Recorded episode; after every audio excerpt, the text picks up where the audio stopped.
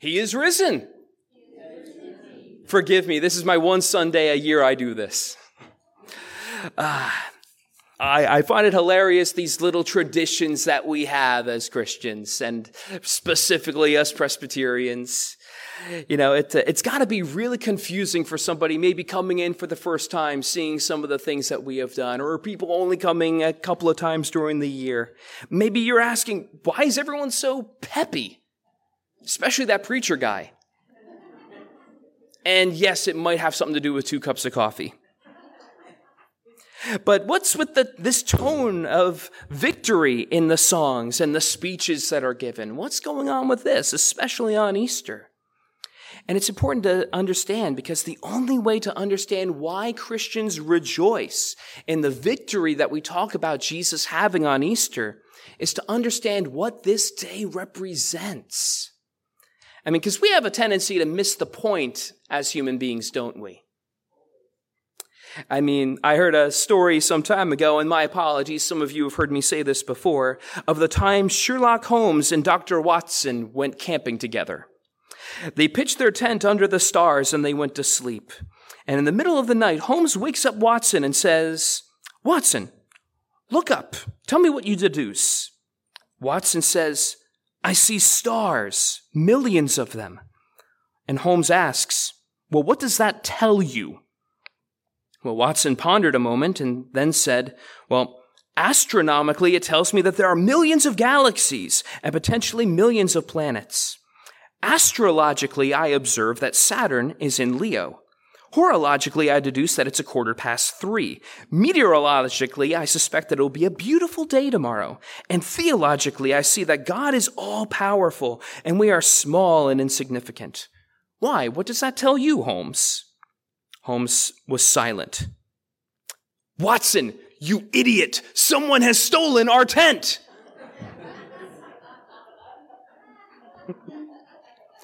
Watson presented a lot of data, failed to put together the right story. Similarly, many Christians today and throughout our culture, we're talking about eggs, we're talking about pastel colors that we're all wearing, uh, and the changing of the seasons, and so many miss the point, fail to put together the story of why we're all here this morning why people are gathering together in churches in the first place. And to celebrate what? Surely not eggs and bunnies and things of that matter. So, what does this day represent? Well, on Good Friday and Maundy Thursday, we discussed what this season is all about. Why Jesus died. What, what did Jesus die for? I hope one of you was paying attention. What did Jesus die for? Our sins. See, I'm not trying to trick you. but what is a sin? That's a tougher question. It's a failure to do what is right.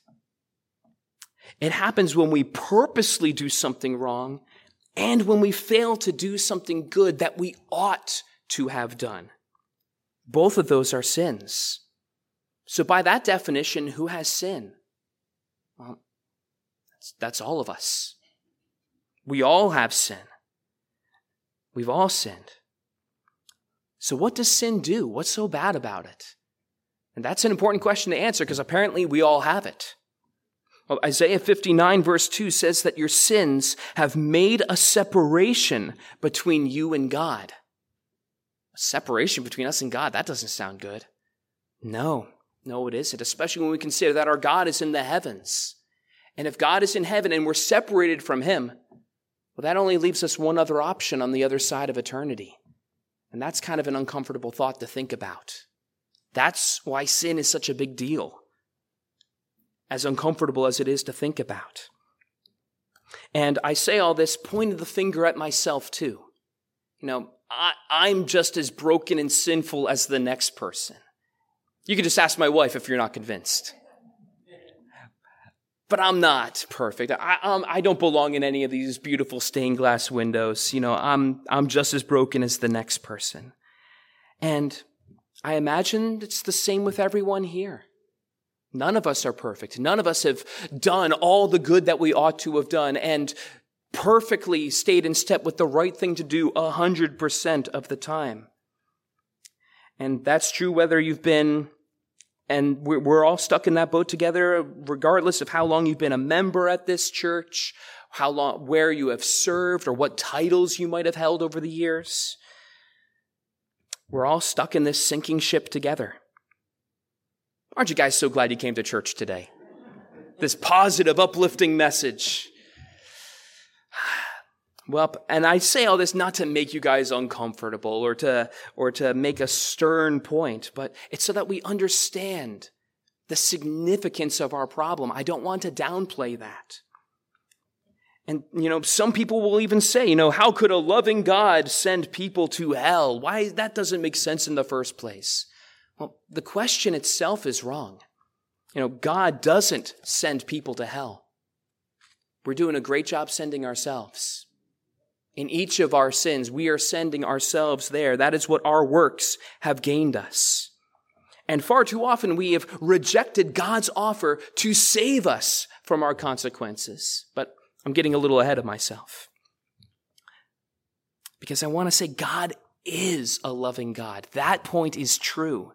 And he has loved you enough to do something about it and not just leave us to our demise. For we couldn't bear the punishment of sin ourselves. So he did it for us in the greatest act of love ever done before where Jesus himself bore the wrath of God on the cross for every sin ever committed by every person.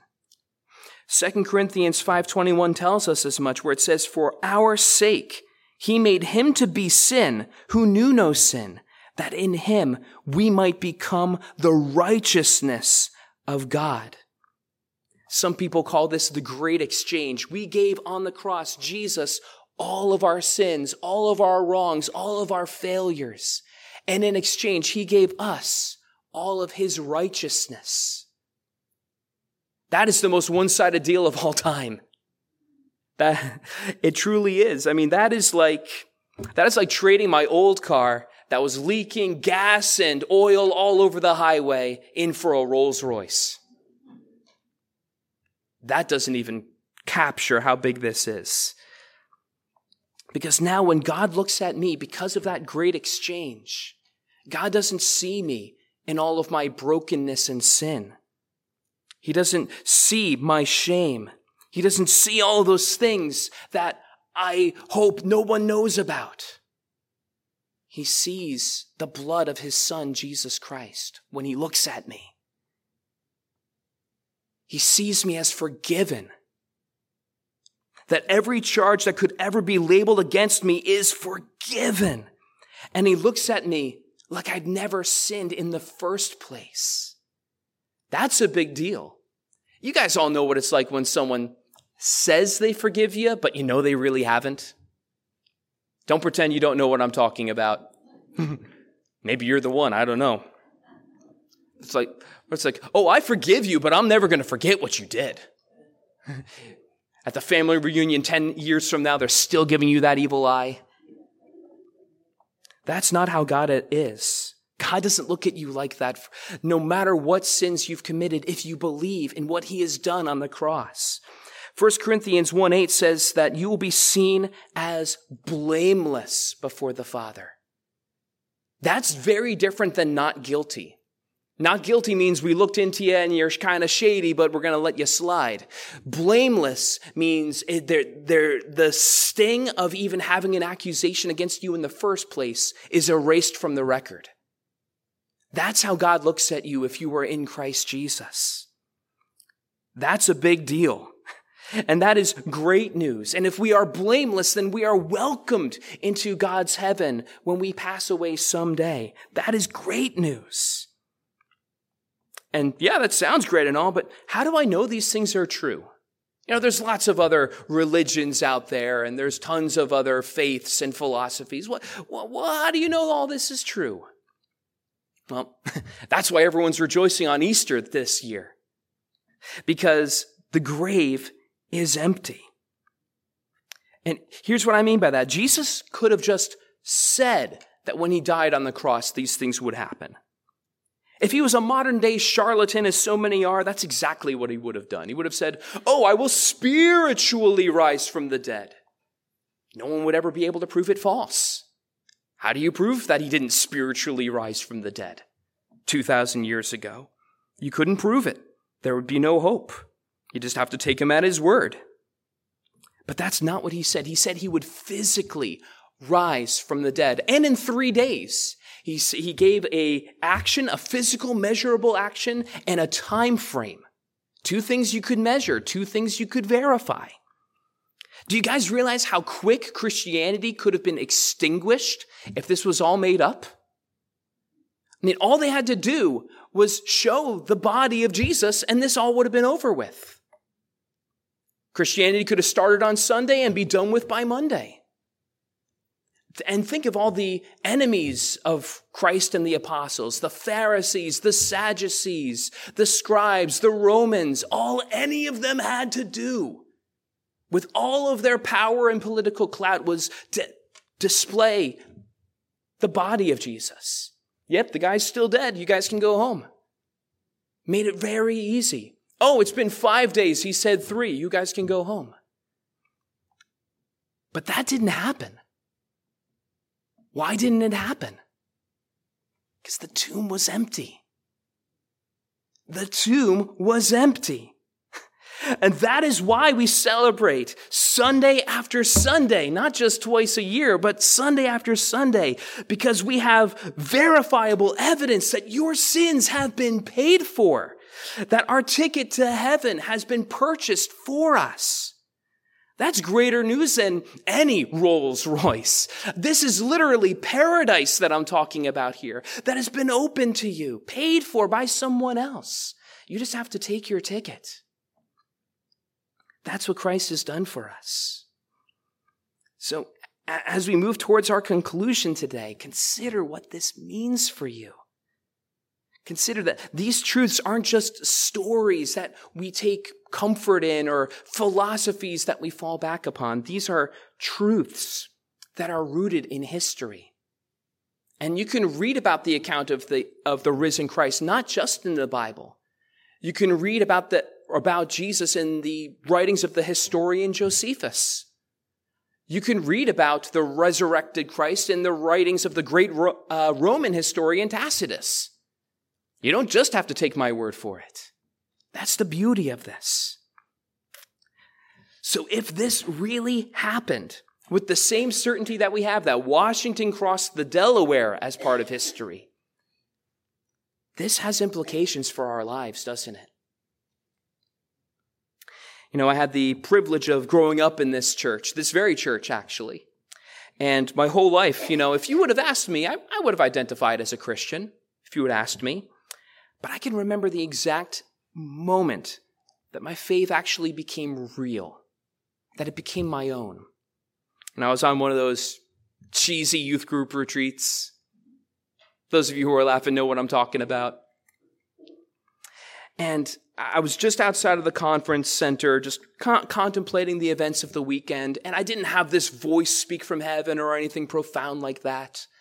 But just this simple thought came to mind, and I realized I really do believe these things. I really do believe Jesus went to the cross for me and really rose again from the grave. That this really did happen in history. And if that really did happen, I realized that has implications for my life. And from that day forward, I didn't just say that I was a Christian. That was the day I became a Christian. That was the day I started actually following Jesus. And that's what, that day I began what be, what evolved into a true friendship that I now treasure more than anything else this side of eternity. And in the same way, the resurrection of Jesus, the bloodstained cross and the empty tomb has implications for you as well. So think it through. Do you believe? Have you admitted to God and to yourself that you're a sinner?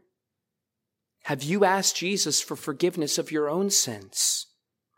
Have you repented which simply means committing your ways to Jesus, following Him, do, living life His ways, following Him as your Savior and Lord. Don't leave here before you settle your business with God. I'll be up here in the front after the service if you have any questions or thoughts or you just want prayer. I'll, I'll be here. I'm not going anywhere. But my challenge to all of us here this morning is if you want to look deeper into these things and not just take my word for it, I encourage everyone here to get your hands on a Bible. I'm sure there's one in your family house somewhere. Bibles are everywhere. And read the gospel according to John. See these claims for yourself. See how the teachings and the life of Jesus might just affect you. I know it has affected me. One last illustration and then I'll close. I had a family member join me some time ago for a worship service, uh, similar to this one some time ago. And uh, he told me the most shocking thing. You know, he grew up in a different denomination. There's no reason to say which one. But he told me afterwards, after the service was over, he come up, comes up to me and says, John, that was amazing. I'm used to church feeling like a funeral where you're supposed to feel bad the whole time. And the priest is making me feel guilty the whole time. But this church, the songs that you sing, the way that the pastor talked, felt like a celebration. And I was wowed because he hit the nail right on the head. That we're, we, the reason we gather here isn't to mourn the death of Jesus. We're not here to mourn primarily over our sins and for failing to measure up to what we know we could do. There's a place for that, but that's not why we gather. We gather as Christians to celebrate to celebrate what Jesus Christ has done for us in our helpless estate. We celebrate the empty tomb and are grateful for all the other things he has done for us. We celebrate these things, and that is why we are so cheerful. That is why we are so peppy at times, not just the caffeine, and why we sing the way we do, and why we will be here next week doing the same thing because we are here to celebrate that same thing, the risen Lord Jesus Christ. Thanks be to God. Amen.